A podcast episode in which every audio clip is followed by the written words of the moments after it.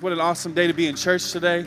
Uh, summer season's coming to an end. How are we feeling about that, everybody? I know it's kind of sad, but how many love fall? Fall's an incredible season. An incredible season. How many love hoodie season? I love wearing hoodies again, jackets again. I love all that stuff. Uh, excited season we're going into. Uh, but uh, really, we're starting a new series today called Hungry. Everyone say Hungry. We're starting a new series called Hungry, and really, my dad and I are having this conversation. My dad's our lead pastor. I'm our regional pastor here at this church. We're having this conversation, and basically, uh, what happens a lot of times is there's a human behavioral pattern where essentially we go on vacations and we take summer off from work or a couple weeks off from work. But oftentimes, what happens is we take a summer off from God. And so, what we want to do is call the church back to get hungry about the things of God again. And so that's what we're going to be doing for the next few weeks is really increasing our spiritual appetite. And before there is ever a harvest, write this down in your notes if you're taking notes. Before there is ever a harvest, there must first be hunger. What is harvest? Harvest is really a uh, abundance. It's blessing. It's opportunity. It's it's we want to see a corporate hunger for our whole church, but before we see a harvest, there has to be a hunger. And so, really, we put these props up here. Is you got two different choices. You got the things of the world. Come on, Netflix, Oreos. How many love some good Oreos?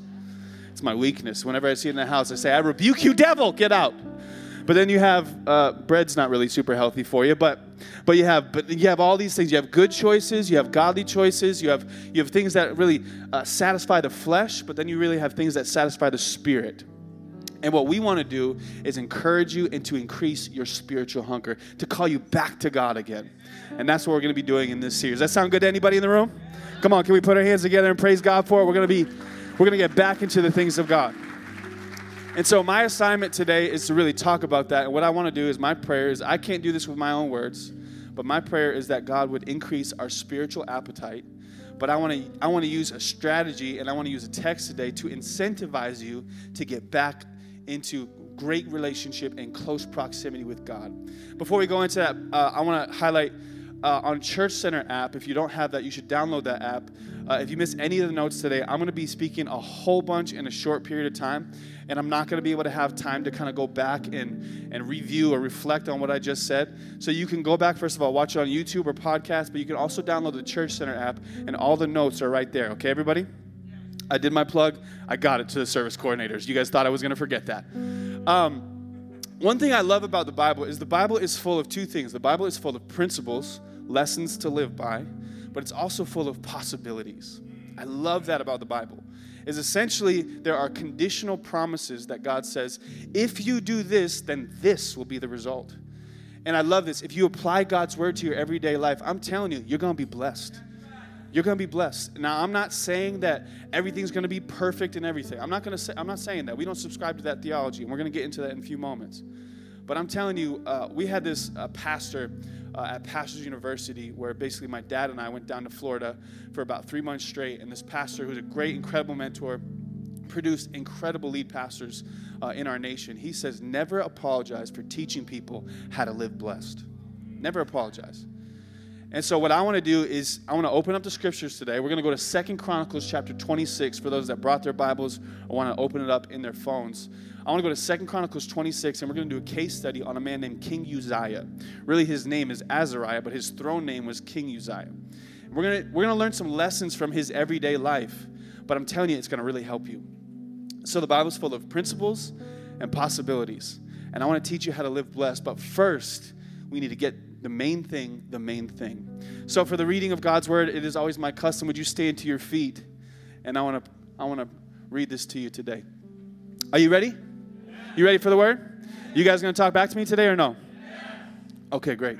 The Bible says this Uzziah was 16 years old when he became king. Come on, don't tell me young people can't lead. That was a great place to say, man. I'm going to rewind. Come on, don't tell me young people cannot lead. You got a king in your household. You got a queen in your household. We got to raise our children like they are the answer to a nation. Uzziah was 16 years old when he became king, and he reigned in Jerusalem for 52 years. So he started young, yet he still had longevity. Come on, that's what we need nowadays. We need character, we need strong gifting, we need integrity, a blamelessness before God, but we need longevity from leaders. His mother's name was Jechaliah. She was born in Jerusalem, and watch this. He did what was right in the eyes of the Lord. I think this is so important though, Because how many know it would be it'd be horrible to be successful as an American but to be a failure as a Christian? Is what good would it be if everybody in the world thinks you're successful but God says you didn't do right in my eyes? And if you call yourself a follower of Jesus and you're in the church today, I know some people are curious about God. Some people are kind of figuring out this whole God thing, and that's okay for a season. But for those that call themselves followers of Jesus, who cares what the world thinks? What does God think about your everyday life? What does God think about your decisions, the morals, and the principles that you live by? He did what was right in God's eyes, and then watch this. Just as his father Amaziah had done. This is a powerful verse, what we're going to read next. And this is the crux of the whole message. Next, next verse. He sought God during the days of Zechariah. Who is Zechariah? Zechariah was his preacher, his pastor, his mentor, a spiritual guide, a spiritual leader over his life. And so, watch, he sought God during the days of his mentor, which gives us a little foreshadowing and insight to we kind of can see okay, well, what happened after Zechariah passed? So he sought God during the days of Zechariah, who taught him what? Taught him what? The fear of God. I want to link something for a second because sometimes we can go past this verse and not see the link.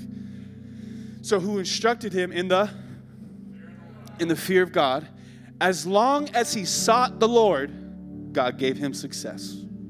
What a verse. Come on, I want you to say that after me. Say, as long as he sought the Lord, God gave him success. So what is that success? That's prosperity. It's you see in in the in the proper context. Really, it's God's blessing and His hand of favor was upon Uzziah's life. And how many want the wind of heaven to be upon your life, where anything you touch, God blesses. You guys can find your seats because I got to teach this for a second. I'm not going to keep you up the whole time, but I want you to see this in this text. Leave that text up there. So basically, Zechariah instructed Uzziah, King Uzziah, in the fear of God. And what happened? He was he walked in the fear of God. He sought God all the days of his life during the days of Zechariah's life. And what happened? He experienced the favor of God. So the favor of God and the fear of God are directly linked with one another. Are you hearing me? So the favor of God and the fear of God are completely linked with one another. And as long as Uzziah sought God, God gave him success. Now we need to unpack this for a second because some of us have some weird theology about that word success. Now listen to me success in the kingdom is accomplishing your assignment. Success in culture is achievement. How much money can I get? How much resources can I accumulate? How many things can I do and accomplish? And that's success in the world's eyes. Success in the kingdom's eyes is assignment, accomplishing that which God has called you to. What good would it be to be successful in an area that God never called you to? So, some of us have a poverty gospel where we think as a Christian, God's going to call us to other nations and we're going to be sick and suffering for the rest of our lives, and that's our portion as Christians. Let me just tell you, we reject that theology. Only three people reject that. Some of y'all need to get unbroke right now in Jesus' name. So, we reject poverty gospel, but we also reject the prosperity gospel which is that wealth and health is your portion for all the days of your life. The Bible says very clearly that there is trouble ahead. I'm not going to try. I'm, this is not a encouraging part of the message, but listen to me. There are going to be seasons of struggle in your life, and Jesus promises this. And either He is going to deliver you from it, or come on, somebody, He's going to deliver you through it. He's going to deliver you through it. This is the God that we serve. But listen, we don't subscribe to a poverty gospel. We don't subscribe to a prosperity gospel. We do see a prosperous gospel, though. Is I need to tell you something, and you need to write this down in your notes. Is listen, God wants you to win. He wants you to win. But some of us don't believe that. Why? Why would God want us to win? First of all, He would want us to win for our witness. For our witness. Is why in the world would we, would, be, would we be a poor representation on the earth if everything in our life is broken? What a terrible representation of Jesus to humanity. If God calls us to be salt and light on the earth, well, first of all, He says, as light, don't hide your light underneath a bushel. You should be an example to all of culture. So he wants you to win for your witness, number one. I, I, I can't help myself but, but to highlight the Bible says so often that God is the God of Abraham, Isaac, and Jacob. So he uses these people, these generations, to showcase his faithfulness. And these people did not live pitiful, miserable lives. These were prosperous and successful people because they were prosperous and successful because they sought God. And I need to remind some of the entrepreneurs, some of the leaders, some of the marketplace leaders in this house listen, God has not given you success just so that you can have money in your bank account. I'm teaching to somebody in here. Maybe it's somebody in Framingham. God did not give you blessing and success in his hand of favor upon your life so that you can accrue and accumulate all this achievement, all this money. It's to be generous and you are blessed to be a blessing. Can I get an amen from somebody? You're blessed to be a blessing. So, God gives you blessing and favor. He wants you to win for your witness, two, for your well being. What kind of father, what kind of father would want to see his son or his daughter not reach their full potential or to live miserable lives? What kind of father would do that? No, but he also cares about your witness, he cares about your well being, he also cares about your work.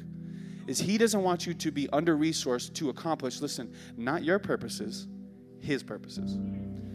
His purposes. And God wants to see you win in all these areas, and success, according to the kingdom, is accomplishing your assignment. It's accomplishing your assignment. So, we have to unpack this and do a case study on a person named Uzziah. And I want to pray, and we're going to get into it today. Father, we love you. Thank you, Jesus, for today. I pray that this word would, would resonate in the hearts of every hearer under the sound of my voice. I pray, Lord, that you would do what I cannot. I cannot increase the spiritual appetite of our church family with persuasive speeches or stories or principles. You can. And so I pray that you would do that today. Put me on like a glove Use me, speak to me, and through me in Jesus' name. And everybody said, amen. Come on, everybody said, amen. amen and amen. Dave, you're good, brother. Thank you, bro. Probably come back in like 15 minutes, all right? Um, I'm going to start off uh, kind of hot and vulnerable. You guys go with that? Only way I know how to lead is transparently. Uh, I had a young lady come up to me recently and uh, right after a church service, and she comes up to me and she says, uh, "Pete, can I can I sit you down for a minute? Uh, I need like five minutes with you." And honestly, this is going to be a really hard conversation for me.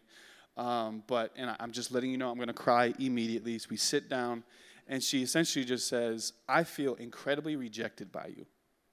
And I remember thinking, "Wow, I did not see that. It came kind of out of left field." And she goes, "I used to be in your house." We used to be super close. I miss your wife. I miss your kids. I miss, I miss just being close with you and your family. Did I do something wrong to you? Did I wrong you? Did I hurt your feelings? Because I, I, I, miss the relationship that we had together. And I remember that, and, and she's like a, essentially a spiritual daughter to me. And uh, to be honest, just life kind of passed me by. Like, you know, we have competing priorities. Uh, I'm a pastor, I'm a leader. We have, we have work things to do. Other people are uh, vying for attention. And I'm not saying I'm good or all that. I'm actually trying to highlight that I, I messed up. And she comes to me and she essentially says, and I really appreciated the fact that this young lady said this. Is she comes to me and she's like, I miss you. Can we get close again? And this is what this series is about. Without me going into all the dynamics of that relationship, really, this is an illustration of our relationship with God. I think he's saying to so many of us, I miss you.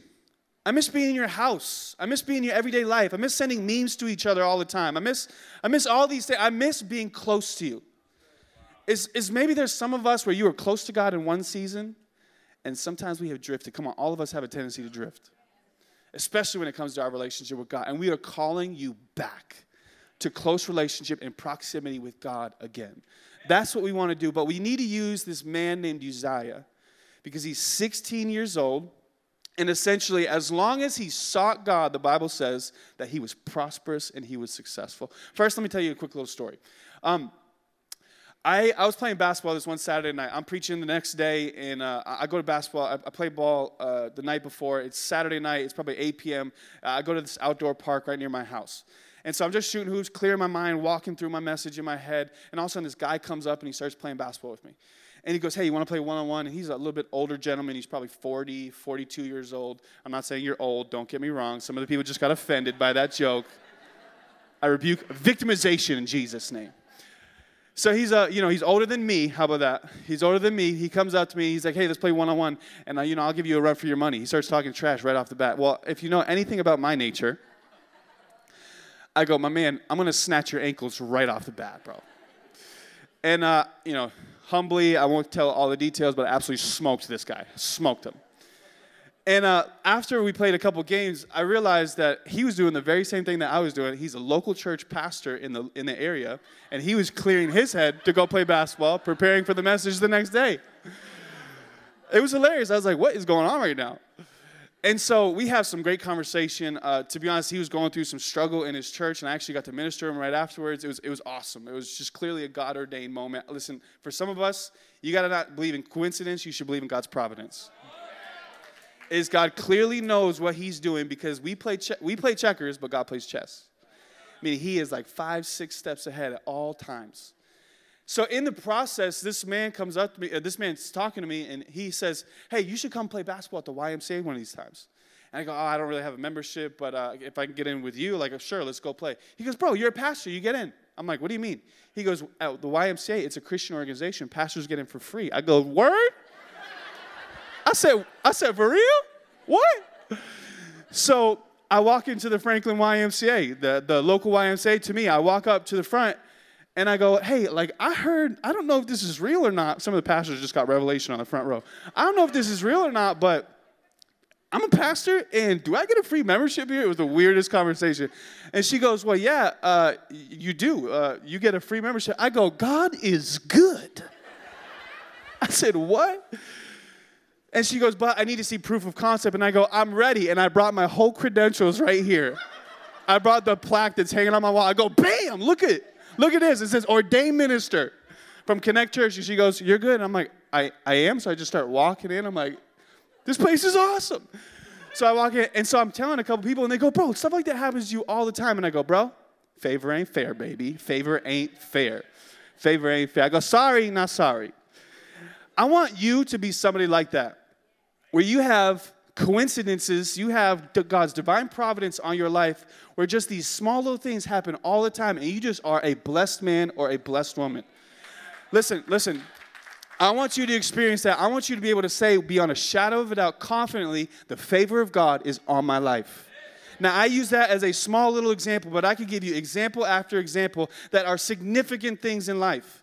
But listen to me favor is not just uh, favor is not just boiled down to finances. Favor could be an opportunity, it could be an insight, it could be wisdom, it could be a strategy, it could be individuals that God brings into your life. I want you to be able to say, it. come on, I want you to say it out loud. Framingham TC online, I need you to say this out loud. The favor of God is on my life. Come on, everybody. The favor of God is on my life. I want you to walk in favor, but if you're going to walk in favor, you need to walk in the fear of the Lord.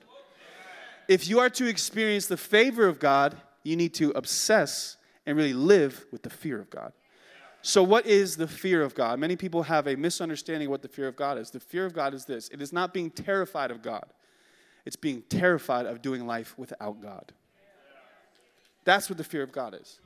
The fear of God is not being scared of God, He's going to strike me down with lightning. No, that's not the fear of God. The fear of God is essentially is, is being terrified of doing life without God. And Uzziah uses a gives us a great example of what to do in one season and what not to do in another season. Is he is somebody that literally showcases to us that as long as he sought the Lord in the days of Zechariah, what happened? God gave him success. And I need to remind some of you, you can't do life by yourself. Your intelligence will run out. Your wisdom is limited. You are gifted, make no mistake about it. But listen, God made you deficient by design. He made you deficient by design. Why? So that you could have a reliance and a dependence upon Him. It's a genius move. It's a genius move. So, all of us should hear this today. We are to both be like Uzziah in some seasons, but pay attention to the seasons where we start to get blessed. Because the most dangerous place to be is when you are prospering and when you are successful. Did you hear what I just said? And living in an affluent place like Massachusetts, and areas like the Metro West, listen, all of us are in different categories, and different places and spaces, but we are more blessed than, ha- than the entire world, by the way. And so when you are experiencing blessing, favor, and prosperity, it can be the most dangerous place you could be. Why? Because you forget where your help came from. You are not that gifted. We are not that smart. And God has helped us. Come on, has anybody believe in here that God has helped you? God has provided for you. He has, he has encouraged you. He has helped you along the journey and along the path. Well, this is a prophetic reminder to all of our church. You need to seek God again. You need to get hungry for the things of God again. But there are competing priorities with us. Uzziah is 16 years old, becomes king. Leads for 52 years. And what happens? He starts to get successful. He had experienced incredible success to the point where his enemies were defeated. He defeated the Philistines, he defeated the Arabs. He established actually inventions. So he was incredibly innovative. He, he commissioned uh, skilled craftsmen to essentially create archery, uh, uh, catapults, and he had a military that was over 300,000 people strong. This man was incredibly successful, and whatever he did, he prospered. Until one day, and watch, throw up Second Corinthians or Second Chronicles chapter 26, I believe it's verse 15. Do you guys have that up there, guys? Second Chronicles 26, verse 15. I have it in my notes if you don't have it. Tell me when it throws up. There we go. Okay. Bible says this In Jerusalem, he made many devices invented for use on towers and on the corner defenses so that soldiers could shoot arrows and hurl large stones from walls. Now, this was an innovative process. So his, his city, his, his community, the people that he was in charge of, were uh, blessed economically. Their military was growing. Everything was succeeding. And watch. His fame spread far and wide, for he was greatly helped until what? Until he became powerful. So when he got successful, when power and fame happened, what happened? It got to his head. And when it got to his head, what happened? He stopped seeking God. And what happens next? Throw up the next verse. He stopped seeking God. But after Uzziah became fa- powerful, his pride led to his downfall. He was unfaithful to the Lord his God. And what did he do? He entered the temple of the Lord to burn incense on the altar of incense. So he was a king, but he was not abiding by the laws of God. So he was a king that basically said, Because I'm so successful, because I'm so powerful, because I'm so mighty, and all these things are being blessed because of my work and my hands, I'm actually going to function as a priest. And this was against God's law. So he actually offered incense in the altar of incense, and priests courageously, there was 81 of them, 81 priests courageously said to the king, Do not do this. This is not what you are supposed to do. The only person that we see as a king, priest, and prophet is the person of Jesus. That's the only one in Scripture. And so a king was separated. You're a decision, decision maker, you're a leader, but priests are the people that walk into the Holy of Holies. This is again Old Testament. So he walks into this place essentially saying, I'm above God's law. Dangerous, dangerous place to be. And these priests courageously confronted their king. Why did they do it courageously? Because the king could literally say, Don't you ever defy me again. Put these men to death, and they would be put to death like that. But because these priests, and this is what we need in culture today, because these priests decided, listen, I don't serve you primarily, I serve God first and foremost, and I am a citizen of heaven before I'm a citizen of you. I need to tell you that I'm going to stand for truth, and we need some Christians that stand up for some freaking truth nowadays because our kids are getting attacked. There are some wonky ideologies and theologies going out there today. People are misrepresenting God left and right, and we need some truth to be taught from pulpits nowadays. Listen, it is not enough. Oh, I could go off right now, but I don't have time. Dang it. We need people that will stand for truth even when it's hard, even when there are consequences attached to it. These priests stood up to the king and said, This is wrong. This is against God's law. And they essentially said, I'm going to do this even if I face death now.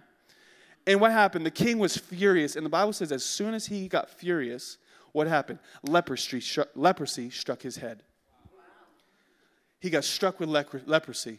Why? Because pride is the disease of the soul, but eventually God just gave him what he wanted.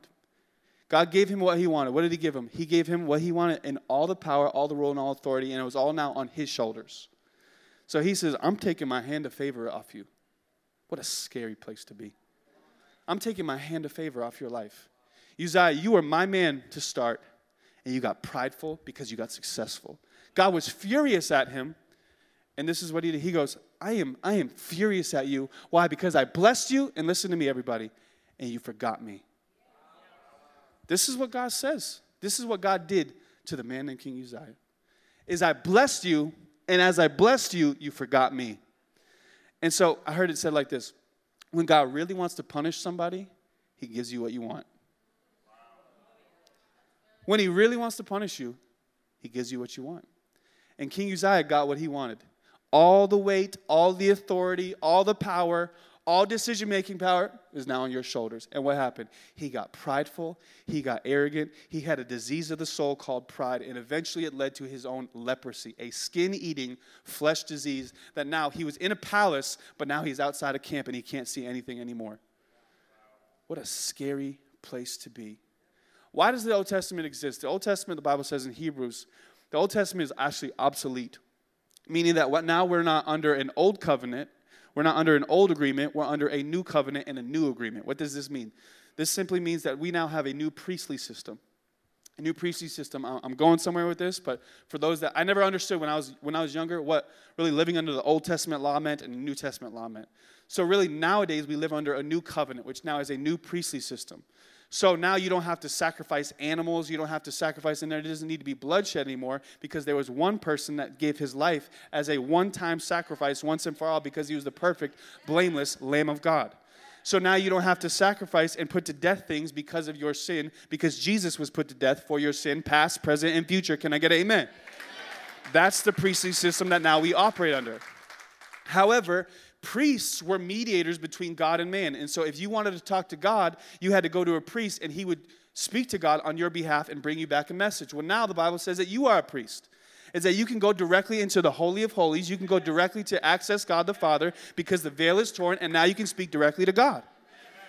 So, this is the New Testament law. The Bible says the Old Testament is now obsolete, but the Old Testament is for our learning.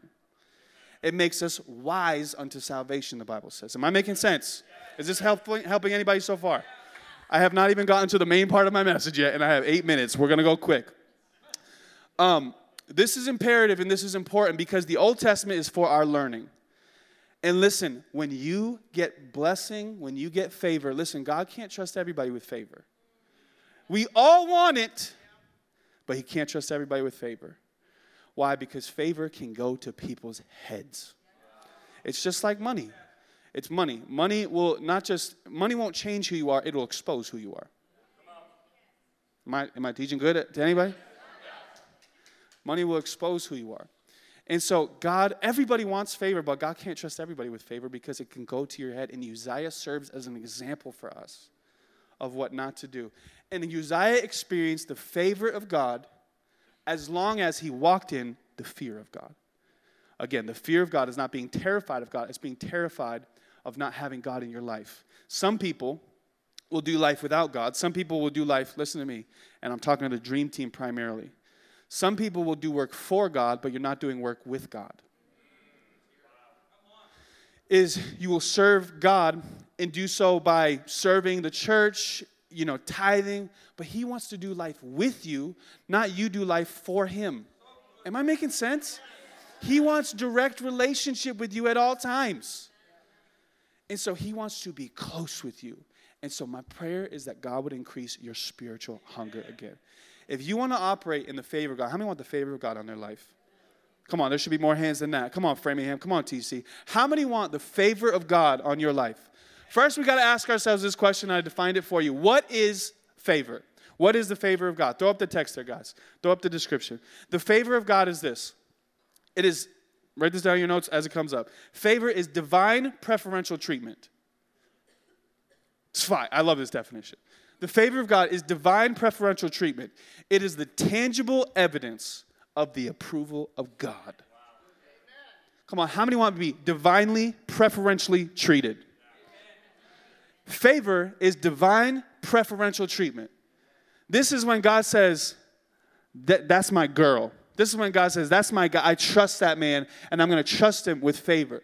Well, listen to me. You can't expect the favor of God if you don't walk in the fear of God. What is the fear of God? It is walking in obedience according to God's word, but it is constant pursuit with God because there are some things. Did you know that some practices, some behaviors, some words, some sinful habits actually grieve the heart of God?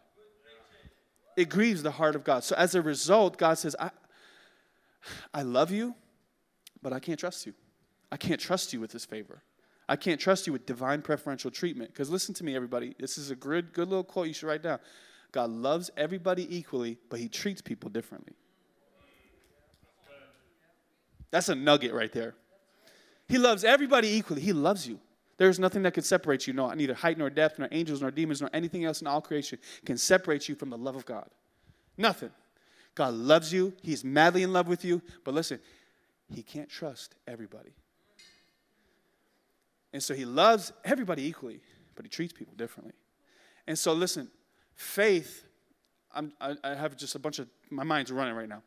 Faith is when you trust God, favor is when God trusts you. Does that help anybody today? I want you to walk in favor.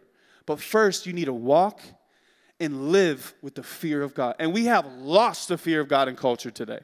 Because culture says, I have to cut a whole part out of my message that maybe I'll do it at a different time. Culture says nowadays that tolerance is the message that we need to, to preach. And listen, tolerance is honestly the, the message of the enemy. Is there is truth, and there is not my truth, there is the truth, the way, and the life.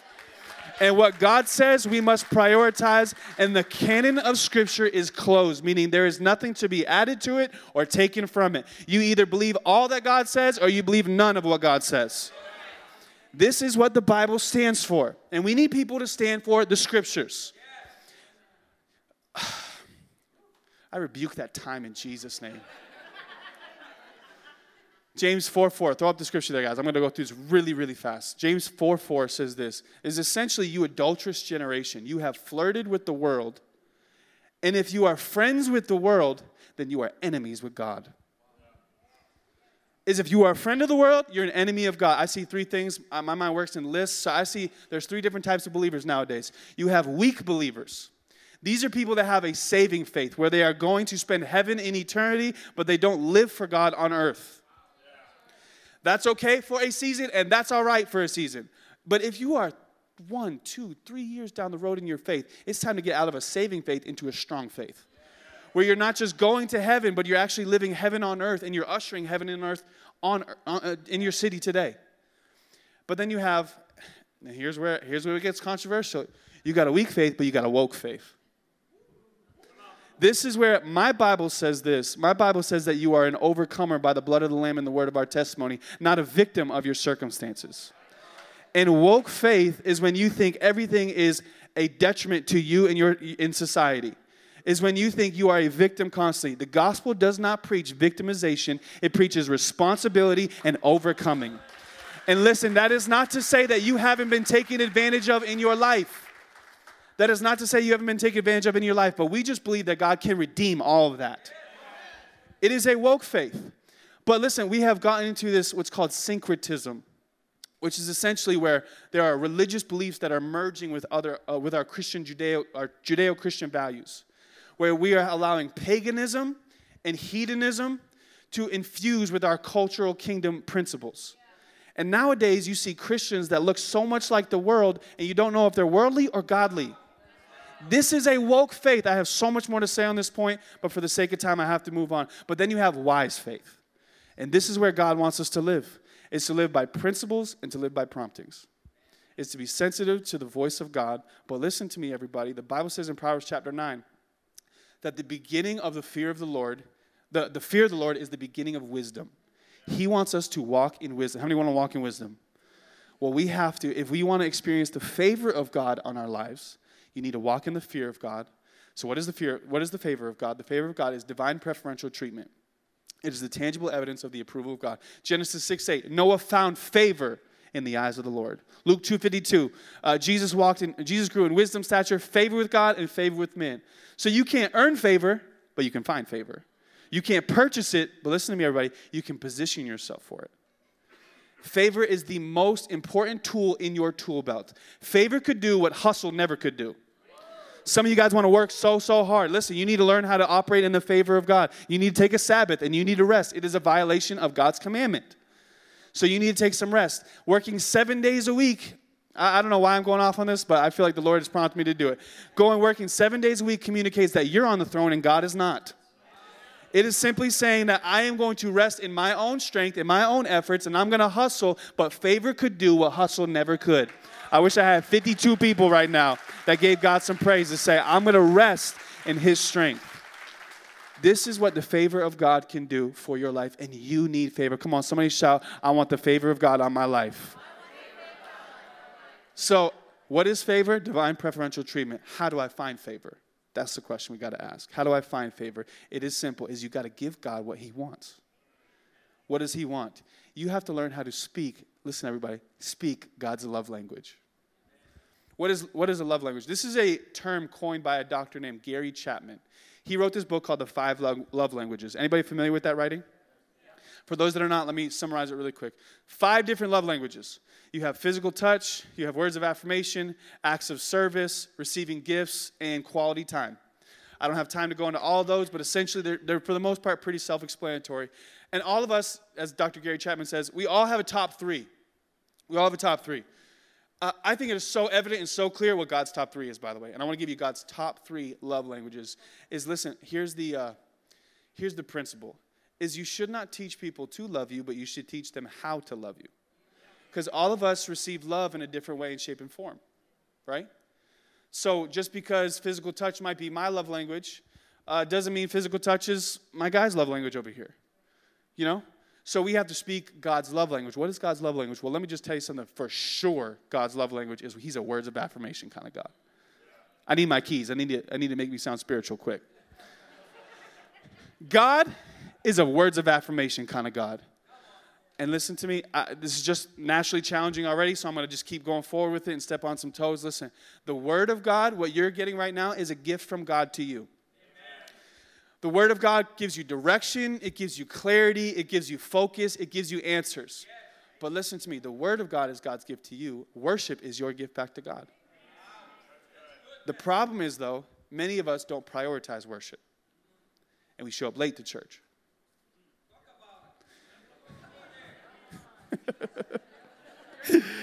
Eddie, I love you so much, brother. The problem is, though, is we don't prioritize worship because worship doesn't get much for me. It's not for you. Worship is your gift to God. It is praising and honoring the Lord of Lords and the King of Kings, the Alpha and the Omega, the beginning and the end. He is worth our worship. And you need to get good at, oh, I don't really feel like worshiping. That's the best time to do it. That's the best time to do it. You need to praise God for His goodness, and you need to worship God for His greatness. Why? Does anybody have any reason to go back and reflect on your life and say, God has been so good to me? And he deserves my praise. He deserves my honor. He deserves my worship. Come on, can we take a 10 second praise break for a second and honor God for his faithfulness? Come on, some of us should not be in church right now. I shouldn't be holding a pulpit. I shouldn't be on a pulpit. I shouldn't be holding a microphone. Some of us would be dead right now if it wasn't for the grace of God. Some of us would have broken marriages if it wasn't for His grace, if it wasn't for His whispers, if it wasn't for the goodness of God. And I don't know how people go through life nowadays, going through life without having a healer next to them, a redeemer next to them, somebody who has saved their soul, set them up for eternity. I don't know how people do it nowadays. God is a words of affirmation kind of God. And you need to get good at praising the name of God, lifting up his name, shouting from the rooftops, This is my God in whom I love. God is a words of affirmation kind of God. Make no mistake about it. Second thing, for sure, He loves receiving gifts. He's a gift giving kind of God. Come on, anybody have that love language of receiving gifts? Thank God my wife doesn't have that love language. Let me just say, my bank account is blessed as a result. The greatest gift you can give God is the gift of faith is at the core of who God is. Listen to me, everybody. At the core of who God is, His greatest desire for you, aside from knowing His Son Jesus and spending eternity with Him, is this: is that you believe Him. Did you hear what I just said? The greatest thing that you can give God is your belief. This is what faith is. Faith Bible says in Hebrews chapter 11 verse 6. Throw up the text there, guys. Is faith. Is it is impossible to please God without faith. It's impossible. God at his core wants to be believed. He wants you he wants you to take him at his word. He wants to he wants you to believe in his promises and his principles and his power. So if God says it, that settles it, I'm going to do it. I'm going to say that again. If God says it, that settles it, I'm going to do it. He wants to be believed. I love this definition of faith. It says, is faith is acting like God is telling the truth all the time about everything. I'm going to say it again, write this down in your notes. Faith is acting like God is telling the truth all the time about everything. Why? Because faith without works is dead. Meaning, your works are not evidence of uh, your works is not get you to salvation. It doesn't get you to heaven, but your works are a result of the evidence of having salvation. Faith without works is dead. Faith is acting like God is telling the truth about everything all the time. God wants the gift of faith. He wants you to believe Him. He wants you to believe Him. And third, final, no doubt in my mind, this is God's top top love language, is quality time. Quality time. What did what does Uzziah teach us? Is that as soon as as soon as he got prosperous and successful, what happened? Is God's hand of favor came off of him. God cares about time with you. He wants to spend time with you again. He's saying what that young girl said to me, and I had to repent before her. And I think many of us need to repent before God today. Is He says, I miss you. I want to be in your home again. I, I want to be close to you again. Is can we be in close proximity again? Here's, here's a couple of scriptures for you. Uh, can you throw up the scriptures in Psalms? I'll just go through them quick. The lions, uh, in his pride, the wicked man does not seek God. In all his thoughts, there is no room for God. Watch this. God's definition of wickedness is not adultery, it is not cheating, it's not lying, it's not stealing. It's wickedness is a man who does not seek after him. That's strong. Here's another one. Here's another one. In his pride, go back, go back. Oh, that's the right one. You're right. I'm sorry. Go to the next one. My fault. The lions may grow weak and hungry, but those who seek the Lord lack no good thing. Come on, God is searching for those who are seeking God. You will lack no good thing if you seek after God. Come on, I'm talking to some business leaders in the room. If you are if you if you search after God, God is not going to give you prosperity, success, and blessing just so you can accumulate a bunch of wealth and a bunch of wisdom and a bunch of knowledge. No, you need to serve people, you need to love people well, and you need to prioritize his purposes. God is searching for those who are seeking. And I'm just going to believe that through a prayer that I'm going to lead you through now is that God's going to awaken a spiritual appetite with you. And if you want the favor of God, you need to walk into the fear of God, but give God what He wants. Words of affirmation. He loves the gift of faith. And He wants to spend quality time with you. Is that helping anybody today? Why don't you bow your heads, close your eyes? I want to pray for you.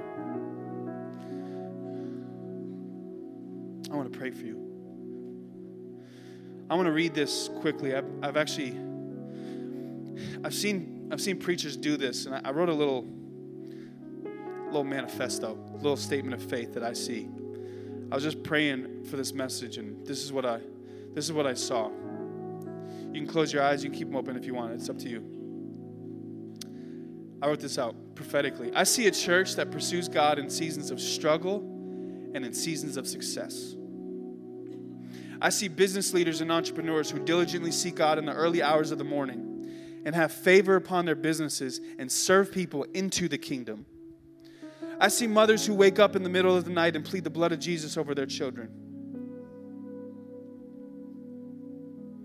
I see fathers stepping into the mantle of priesthood of the household again, ministering to their family at dinner before bed. I feel the Spirit of God in the room today. I see young people who devote their youth to serving God, not the American dream. I see the older generation who open up their hearts and open up their homes to spiritually parent a younger generation that never had parents.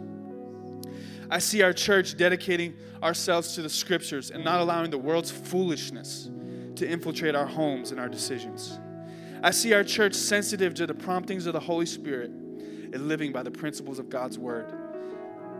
Connect Church will lead with humility in our approach and tenacity with our mission, just like Jesus did, as both a lion and a lamb. I see a church who is hungry again for the things of God. I want to pray now for you, and I'm going to dismiss all the campuses in a moment, but I want to pray three things. I want to pray that you recognize that God's helped you in your life. You did not get here by yourself. And I want to lead us through a prayer of repentance that we need to get right with God, just like I did with that young lady. And I'm so grateful she honestly confronted me. She says, I miss you. I want to be in relationship with you again. And then we need to receive the love of God and the favor of God upon your life. So, with every head bowed, every eye closed, Father, right now, do what I cannot.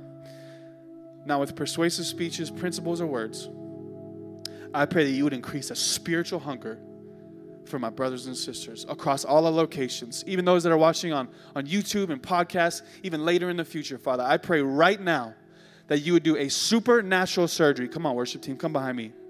I need to increase their sensitivity. I pray that there would be a supernatural hunger that would occur inside of this house. Lord, that we would neglect the things of the world. We would not choose Netflix and, and foods and, and the foolish things of the world, and we would be a friend of God again. So, Father, right now, we recognize our blessing and the favor has come from you, Lord. And we repent of our sin, of foolishly trying to do life by ourselves. So, what I see, Lord, right now is that many men and women, older generation, younger generation, are going to get in their quiet place again and give you what you want with quality time. So, right now, Father, come on, with every hand lifted, hands lifted, hearts lifted. Framingham TC, I'm still talking to you. Hands lifted, hearts lifted. Come on, online. Is right now we receive the love of God. We receive the love of God. God is not mad at you, He's not angry at you, He misses you. And He's simply just saying and whispering to you, I miss you. I want you back. I want you close. I want to be with you again. I want to be best friends. I want to be in constant communion with you. I want to be in communication with you. I want to be close. So, right now, for my brothers and sisters, receive the love of God. And I declare, with all the authority that you have given me in heaven, praying through this message, I declare the favor of God would be upon their lives. That favor and blessing would not ruin them, it would not draw them away from the Father, it would actually draw them closer. And I declare that for my brothers and sisters in Jesus' name. Framingham TC, online, I'm going to dismiss you right now. We love you guys. God bless you. For all those in the room, I'm going to pray a prayer and I'm going to ask you to receive it. We're going to worship and, and we're going to move forward. But if you've never received the love of God, understanding who Jesus is, what he's done for your life, right now is your time. You need to receive that today. I'm going to count to three and ask you to shoot your hand up boldly and say, That's me. I need to receive Jesus as my Lord and Savior. One, Jesus loves you. Two, today is your day for salvation. Don't wait another minute. I know the Spirit of God has been whispering to you, prompting you. If that's you, three, shoot your hand up and say, That's me. I need to say yes to Jesus. I thank you, sister. I'm so proud of you. I thank you, sister. I'm so proud of you. Thank you, brother. Thank you, sister. We're so proud of you. Is there anybody else? Thank you, brother. Thank you so much, my friend. God bless you. Is there anybody else? Thank you, my friend. God bless you. Repeat this prayer after me. Come on, stand to your feet, everybody, and we're going to worship and we're going to celebrate. We're going to give God what He wants words of affirmation and singing it. I ask the team right now to sing um, Nothing Else. And we're just going to sing this song and declare it boldly. Father, we love you. We receive your love, Jesus. We prioritize you and we repent of not prioritizing you. And today, moving forward, we're going to pursue you all the days of our life. We love you, Lord. It's your son's name we pray.